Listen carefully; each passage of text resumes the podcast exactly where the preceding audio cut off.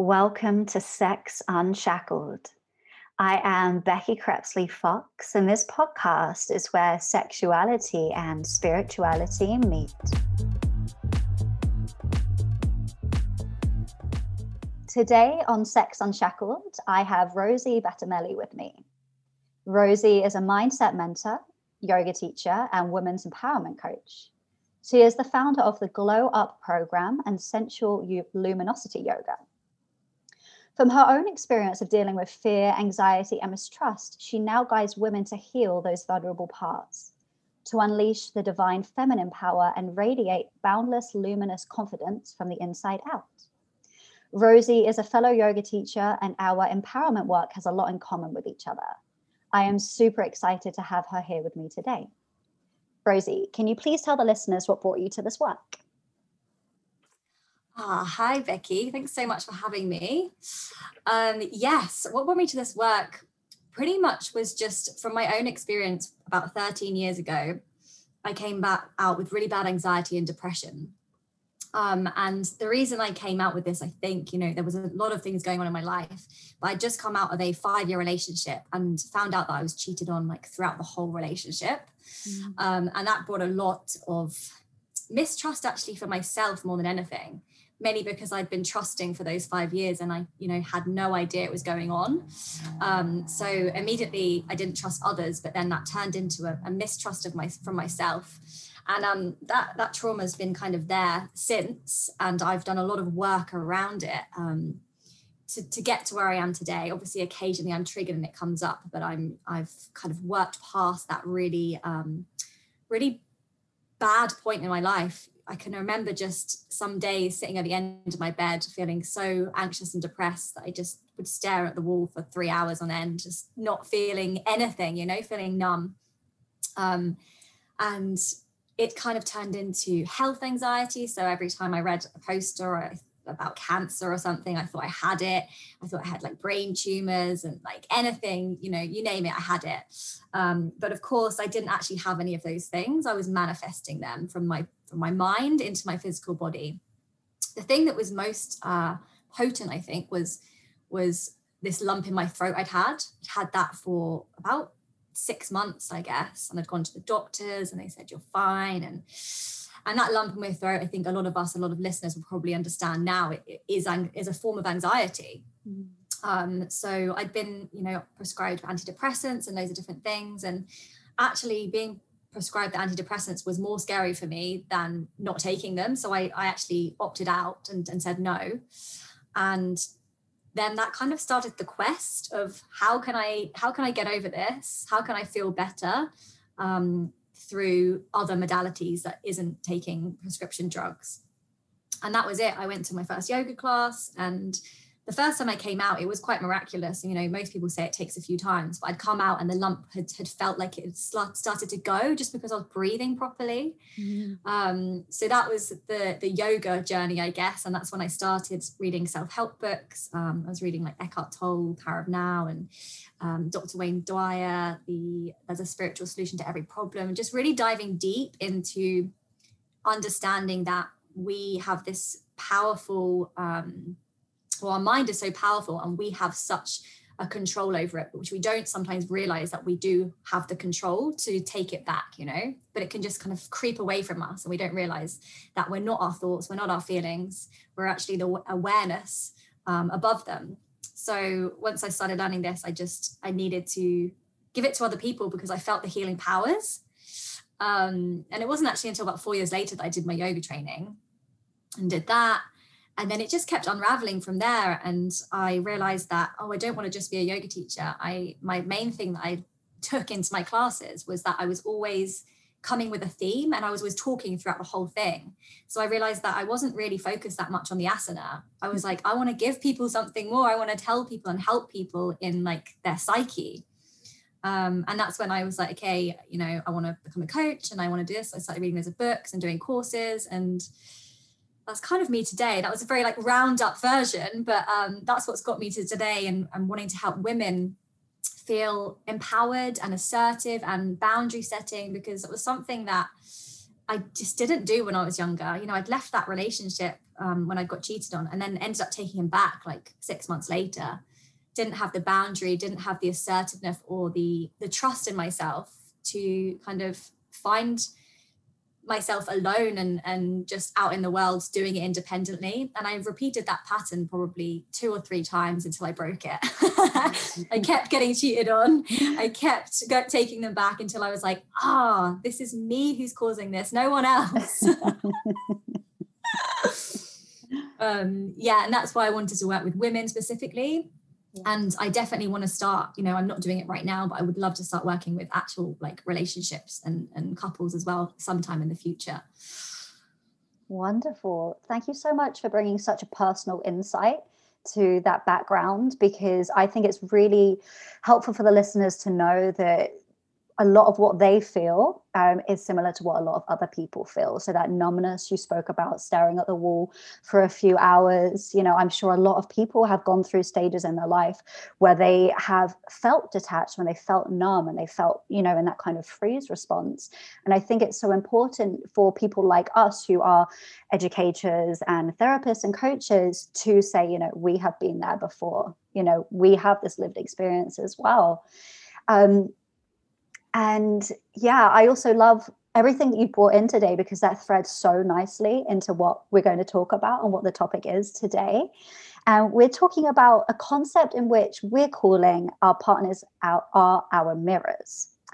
Rosie, can you kick us off by telling us a bit about what this is and what this means to you? Yes, certainly. Um, so partners are our mirrors. Reason that we kind of chose this title, I guess, together is because from relationship to relationship, sometimes you don't, or I, I definitely didn't, didn't realize that when I was kind of arguing or having a dispute with a partner, was never realizing that that was actually my own projection coming across to my partner. And it wasn't until I started reading books about this, which I'll reference The Dance of the Lion and the Unicorn by Mark Waller. Mm-hmm. Um, one of the best books that really easily describe this kind of pattern that we um, that we create in every single relationship that we're in. And what that pattern looks like, I guess, is that, you know, from when you meet your partner, you're in this like honeymoon period. And the reason that this honeymoon period is so beautiful is because you've actually, you're not really showing all your shadow sides. You're just showing like all the good parts and like you're you're kind of um you're you're talking to each other and giving each other exactly what you want. You know, you even sometimes not completely break down your morals, but you might even uh, adjust part of your personality, not even not knowingly, to meet to to help your relationship with that person as you're getting to know them. And what well, what Mark Waller kind of uh, talks about in his book is that as we as the every relationship progresses, you break down, you get more comfortable, and suddenly your shadow side comes out as well and your you know your partner has to meet your shadow as well as you having to bring it up again for the first time. And of course shadows your shadow self isn't something to hide from. It's something to celebrate and it's something to you know um, really let them be heard and seen and just work with them rather than against them. But a lot of us don't know this. And when we get into a relationship and suddenly we're like who is this person turned into? Like, why are they so angry or why are they so um, avoidant? And that's the main thing I wanted to the, to talk about with this partner or mirrors, I guess, is uh, interestingly, Mark Waller talks in this book about how you're either a lion or a unicorn. And really quickly, I'll, I'll try to do a brief description on this, um, try to do it justice, is that lions kind of are people who are more seen and heard. So they're very um, active in an argument, for instance. So if you're having some kind of disagreement with your partner, um, you would act out and you would, you know, you would uh, speak your truth and how annoyed you were.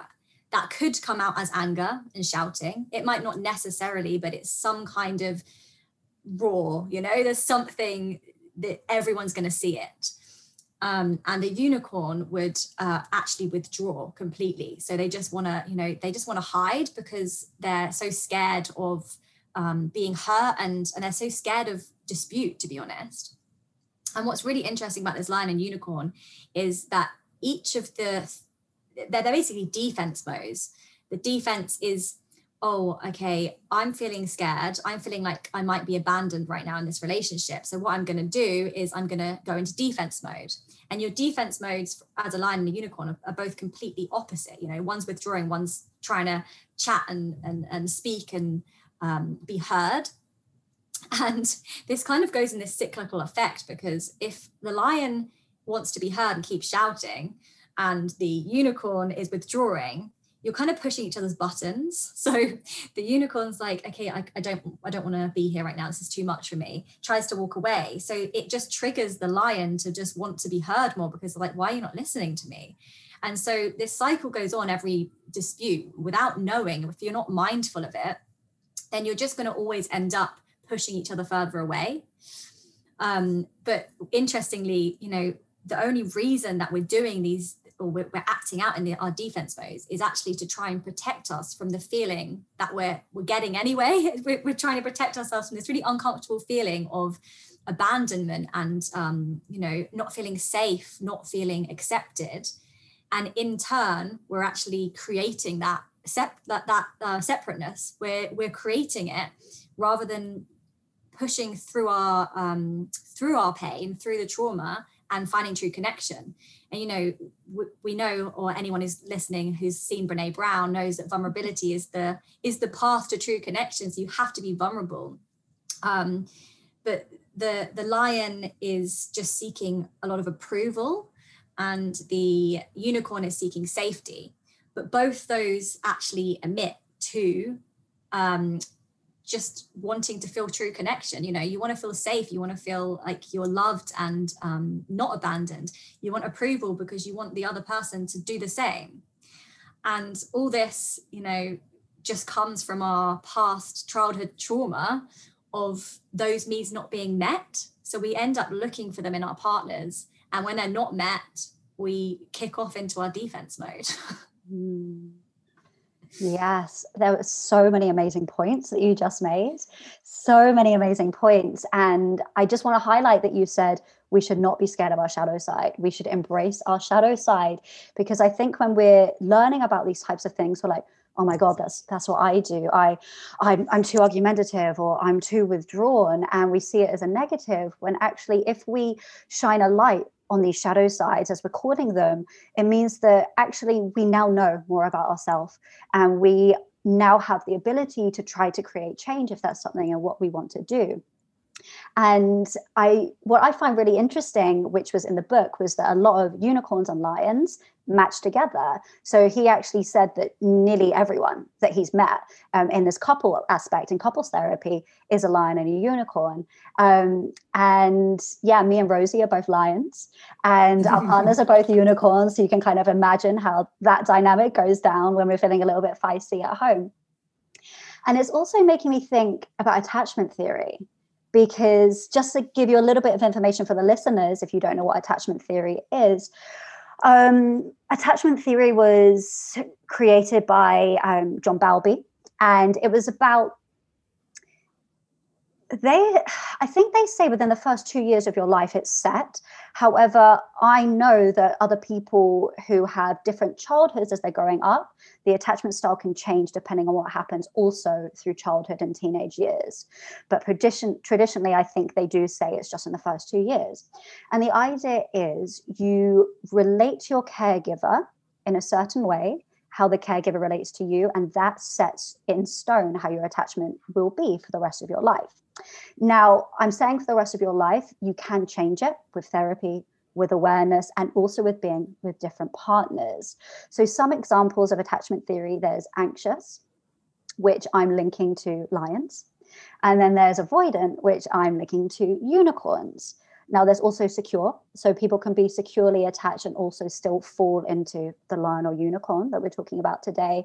And then there's disorganized. So disorganized people um, are often people who've been through perhaps quite traumatic childhoods or maybe had different ways of relating back from their primary caregiver. So maybe sometimes it was secure, sometimes they were being neglected, sometimes they were being overprotective. And that's why they had this kind of disorganized structure because they, they just aren't sure what to do with it all. Now, as I'm saying this, I need to just highlight that this is all subconscious. So we don't decide what our attachment theories, our attachment style is going to be. Um, none of this is logical. And there's also lots of different names for it. So you might have heard disorganized go under a different name. Um, so the research is quite varied. Yeah, and it's just, it's making me think about that and how also in attachment theory, um, anxious and avoidant people often fall together. And sometimes I talk to clients about this and they're like, but why? Why would they? And we have to think, you know, if two avoidants were together, nothing's going to happen. You know, they're not texting each other back, that no one's organizing a date, no communication's going on. And oppositionally, you know, anxious and anxious could work, but that's going to be like quite, um, I'm going to use the word toxic because that's just, you know, could be full of maybe jealousy, well, probably a lot of jealousy to do with anxiety. And that's just too much energy that's too much to be contained by two people. There's no kind of grounding force. Um, so that's why quite often anxious and avoidant people work together. And then the anxious person might kind of cling on to the avoidant, the avoidant runs away.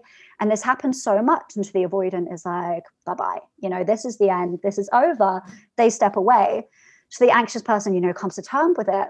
And the avoidant's like, oh, where's my anxious partner? I'm missing them now. And then it goes back into this loop and this cycle kind of just goes round and round and round.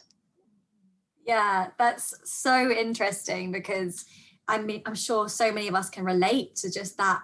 It's as soon as you, you know, it's always the avoidant person, actually, I've noticed in my own experience is I've en- ended up ending my relationships because for whatever reason I was cheated on or other things. And, you know, two months later, they're like, hello can, can i come back into your life now? And it's because they're missing that anxious person who's like you know very passionate and forward um, forward speaking. Um, and i don't know about you but i found the challenges with the lion the unicorn and, and of course i'm going to be really biased because i'm a lion so i'm like we're the best.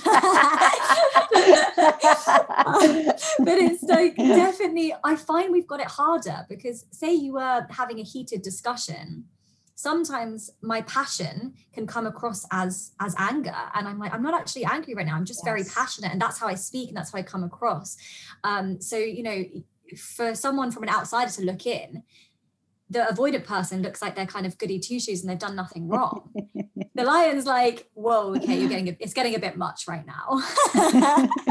yes, and I think you know the avoidant person can leave, so the unicorn can leave, which means we don't get to carry on arguing but so the argument is um, decided upon the person that leaves, and we can't argue with ourselves. So that's just you know unfair straight away. I know, right? it is. It's a funny old one, and like me and me and Dave have got really good at like um, resolving it now. You know, and in the book there's loads of strategies about how to resolve this kind of um, this conflict, and and it's literally just about you know perception uh, equals our feeling and emotion. So, you know, whenever um, we perceive an external force, something's happened, something triggers us, usually from from our past. Um, but for instance, jealousy was one of mine, and that was because I was cheated on. So I use that as a, an example. So anytime um, some kind of uh, interaction, I guess, that felt a bit too uh, flirty or something would happen with one of my partner and another woman, I'd be triggered and you know my my first and foremost um, reaction to that when i was younger would just be to kick off and get angry. Mm. and now with all the work that i've done and, and the books and, and i've read and etc it's kind of gone oh okay so i'm feeling triggered right now. It what's actually going on isn't that bad but i'm feeling bad. So what i can do is go to my partner and say I, I know this interaction isn't actually you know awful or anything and you're not doing anything wrong but i'm triggered and i feel um i feel jealous and i feel upset or anxious right now. Could you help me with those feelings? And that really works because then the person is like okay you're not attacking me. You're just you're you're saying how you feel and, and that's really vulnerable and i want to help you feel better. And then the connection starts and then you know the same vice versa. If they come to you and say like i'm I'm struggling with an issue right now. I'm struggling with a feeling. Can you help me with it? Of course, there might sometimes be a time when someone does something slightly wrong. I mean, you know, what is wrong? We don't know, but you know, not going to go too far down that rabbit hole. Um, but but most of the time it's actually that we you know we're in control of our emotions and we forget that we forget that it's it's us who's in control and that's taking the control back by just going to your partner and saying actually like can you please help me with this feeling Yes, that's what I love so much about it because it's taking ownership instead of it being like, you made me angry. It's saying, you did this and now I feel anger. So the emotions are mine. The action was yours, the behavior was yours, but mm. the way that it made me feel is mine. You did not make me feel that way. And I think, you know, this can be taken to maybe negative aspects as well, because, you know, if we're going to think about domestic abuse, for example, we can't be like, oh, I, am going to take offense because you did this to me. You know, you may, um, you punched me, but as you know, it's my fault for being upset about it. You know, we can't yeah. kind of go too far down this route. It, you know, we have to take everything that we're saying with a pinch of salt, but within, you know, consenting, um, grown up, adult, communicative relationships, then I think this is a really healthy way to be. And you've mentioned the word vulnerability a couple of times now, and I'm wondering why you think it's so essential for vulnerability in um, committed relationships. Yes. So vulnerability, I mean, it's I think it's quite a hot topic anyway, and it has been since probably Brene Brown's call to courage. Um, that but vulnerability is one of these things that we associate, I suppose, and it's always been associated in the past with um, weakness. It's like if you're vulnerable, you're weak, especially in men. That's, you know, men have had it quite hard when it comes to that. Usually, you know, females have most things harder, but men have actually had it pretty hard when it comes to vulnerability. Um, and, you know, the reason vulnerability is so important is, is because vulnerability is when we're showing ourselves our, our, full selves to someone and saying you know this is who i am and the other person's going okay i'm open to also be vulnerable with you to listen and to see you and and all we really want is to be seen right? We just want to be seen and heard and that's what connection feels like. If you feel like you've been ignored it's taking it back to that childhood of you feel abandoned you feel like you're not being listened to and you feel like you're not worthy. Obviously we you know we we know we're worthy like enough on our own. But when it comes to um, relationships if we're not willing to be vulnerable with that person we're not willing to be courageous because let's let's put it that way vulnerability and courage are the same thing. Like mm. you're you're basically going out and decide and deciding i'm going to say something or do something and i don't know what the the end result's going to be. I have no idea what's going to happen here but i'm going to do it anyway um, that mantra is coming to mind of feel the fear and do it anyway you know? Mm-hmm. just like okay you know you can be vulnerable when you say i love you first. You can be vulnerable when you say um, that thing that you did has made me feel this way and and the reason I, I don't know the reasons maybe but maybe you can start to uncover them as well and that's the beautiful thing with relationships is it's very different to being on your own. Being on your own you learn something completely different as well. Like you, it's like why it's so important to have you know, in your life, time alone and time in relationships. Because when you're on your own, you're very independent, you're finding your own feet, um, you know, you're you're trusting yourself fully, knowing that you don't need another person. That that person's a bonus. But in a relationship, you're finding things out that you can't find out on your own. You're finding out how you interact with another person, how you uh, respond when your views might be slightly different. And you know, I think it's funny when some people um, think that there's a perfect person out there for everyone. Mm-hmm. and the reason I don't agree with this is because there isn't going to be someone who's a carbon copy of you who believes every single uh, value is exactly the same as yours partly because our values are changing every single moment of every single day and you know it's good to have core values but it's good to have an open mind and know that every single day we're a new person and the way i like to look at this vulnerability and like and and relationships is I like to think that I'm meeting a new person every single day. So even if you've been with someone for 10, 20 years, that person isn't the same as they were 10, 20 years ago. They're not the same person they were yesterday.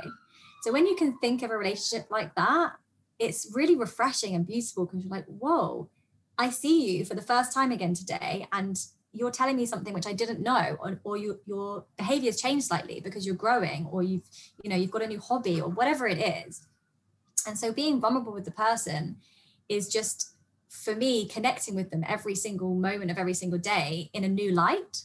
Mm-hmm. Um, and you know, being open to being seen in all your shadow and positivity positivity and everything else all the mundane in between the ordinary um yeah just just to be seen and to be heard is the most beautiful way to connect with people yes and what that's making me think of is in the book um, he suggested to look at your child like their childlike selves um, and I've been doing that, I've experimenting with that with my partner recently, especially when he's been like leaving his shoes all over the floor. And I'm doing other things that annoy me. And then I see him in this childlike sense, and the anger just disappears because I see the vulnerability. And that is what's so important because, as you say, especially men have been trained almost not to show it. And that allows me to tap into that vulnerable sense of him and create so much more compassion and love um, which is so so needed especially at this time when you know we can't can't connect with anyone else outside our homes to have that compassion for each other because you know times are tough. Yeah i mean compassion you've just bingo that that's the thing. I think that's the word i was looking for as well is is compassion. I mean if we look at every every person and everything in life at a place from a place of love and compassion it's quite funny when you start doing this because you realize that you can't lose like nothing you know if you're looking at something with love and compassion you're keeping your center mm. and i don't know anyone who doesn't want to keep their center for most of the time you know it's okay to go off occasionally and you know have a um it's okay to feel anger and it's okay to express them in healthy ways like i scream into a pillow sometimes when i'm angry or yes. you know do primal screaming or shake shake it off or like do something to shift the energy because the thing is with emotion as well is um, it, it's literally Latin for energy in motion. So it wants to be shifted, it wants to be moved, it doesn't want to stay stuck. And that doesn't mean that we repress our emotions or try to hide them. We want to, you know, meet them and see them, but then we want to go, okay, how can I shift this now? Um, and the, the compassion is everything. I mean, being compassionate for someone's behavior, like leaving the shoes, something really annoying. Or if someone is angry, how can you show that person compassion? Because they're not doing it, you know, out of spite. They're, they're doing it because they're in pain. And if we can see that person's pain, like you say with the inner child, the inner child work, I guess, uh, you can actually go, ah, okay, so I can look at this from a place of love and compassion rather than me also getting angry because that's not going to help the situation. Yes. I love what you said um, about anger. You know, there are no bad emotions. It's just about how you express them. So, as you say, I do a lot of screaming and shaking and emotional release stuff, which allows the anger to exit the body so it doesn't get stored in the body because that's what we don't want. That's what happens when we get those, you know, Googling um, symptoms within the body because we feel ill and we get all that kind of health anxiety. You know, I have been there. Um, and a way to get that stuff out of the body is by doing emotional release, but do it in a safe, contained space, not where you're projecting it on the other person. So I think that's such an important thing that you highlighted. And I'm wondering, because this is Sex Unshackled, how mm-hmm. we can relate this to our sex lives. How can we bring some kind of sex into this? Mm, yes. So something I always find, and I found in my relationships, and you can let me know in yours as well, um, is that if you are obviously arguing a lot of the time, I mean, there's two things here. I, have been in relationships where you have like make-up sex, and I've been in my relationship now where um, my partner, and you know Dave, mm-hmm. um, is he actually um, finds it really hard to connect sexually after a disagreement. So I found that interesting because it's not something I'm used to, but it's quite, um, I guess it's quite refreshing to think that someone wants to connect with you first before um, having sex. But something I would also say is, you know, um, as relationships go on, as you are kind of getting into these, um, I guess, a pattern of having to like mother and father each other, you need to try to keep uh, that that's that's separate slightly because if you're constantly trying to mother or father someone because they're you know you're being really vulnerable with each other what you don't want it to turn into i guess is you're you know you're playing those roles and i think this is when archetypes come into it actually. So thinking about what what role you're playing at what time in the relationship and what specifically. And it's totally fine to play those roles um, but then how can you uh, spice things up and take it into the bedroom so you're playing the you know the sexy role and like the the pleasurable role? And i found that you know it can be quite scary but i'll talk a little bit you know about tantra i guess here is this way of when you're communicating like this outside the bedroom is actually much easier to communicate like that inside the bedroom and you can actually say what you want. Um, so embodying an archetype so embodying you know the the high priestess or like the lover or something where you feel really empowered and sexy. And i do this internally so i do some work like beforehand i dress up um, and you know i guess it's not even about actual role play. Of course that can also be great but it's just stepping into who you want to become for that um for, for that session or that like whatever. Um and if that sounds scary what we what me and dave used to do actually um when we started kind of get like exper- uh, experimenting with this kind of stuff was there's this book called slow sex. Have you read it? Yep and i've done it. Okay so you know the exercise. Yeah. um, and and the the exercise in that is really genius. So you can yes. just I mean, I don't know, maybe you'll explain the exercise better than me, uh, but it, you're just basically uh, lying down and the, the guy would lie kind of by your legs. And the whole point of the exercise isn't specifically to kind of reach a climax or anything. If you do, that's also great. There's no there's no judgment there. But the, the point of the exercise is to communicate with each other. So, you know, he touches your clitoris and just you communicate what you like and how you like it, etc. And I think that's a really cool exercise to begin for anyone who is kind of scared to step into a role and, and maybe doesn't know how to ask what they want in the bedroom.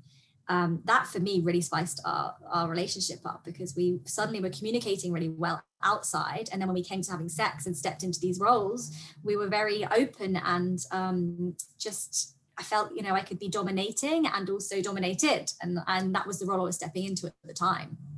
Yes i love that. Um, and i think that point is key about communication outside of the bedroom helps with communication inside the bedroom. And just a note about um, the book you were talking about for the readers. So it's based on orgasmic masturbation um, which is a old school practice but they kind of westernized it in america. And the premise is that someone with a vulva and vagina gets 15 minutes, I think it is, where the other person mm. is stimulating the clitoris and it's very precise. It's very like up and down strokes. Um, but with the person with the vulva and the vagina, learning how to direct, you know, oh, it feels better if you're in the top right corner instead of the bottom left. And oh, actually, I prefer slower strokes or harder strokes. And what's really great about this exercise is it begins, it starts with the person, the giver, um, looking at the vulva and saying the things they find attractive about it. And now they don't say things like sexy. It's very much like, oh, I like that that bit is red, and I like that your labia is um, slightly darker, and things like that. And that can just do just transformational amounts of power to people who have firstly not really looked at their vulvas and secondly um, don't like them or haven't connected to them because that it's just huge. It's even for me, I'm someone who just like embraces, you know, vulva. I'm like, yeah, you know. Um, but still, that was a huge thing to do. Me and my husband actually did it for quite a long time.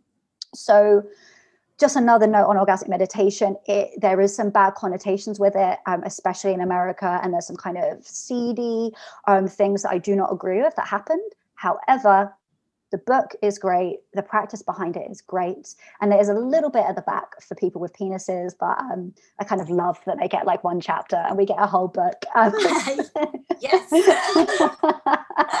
So sorry people with penises but you know we've got to shift the table. We've got to fight that patriarch patriarchy somehow.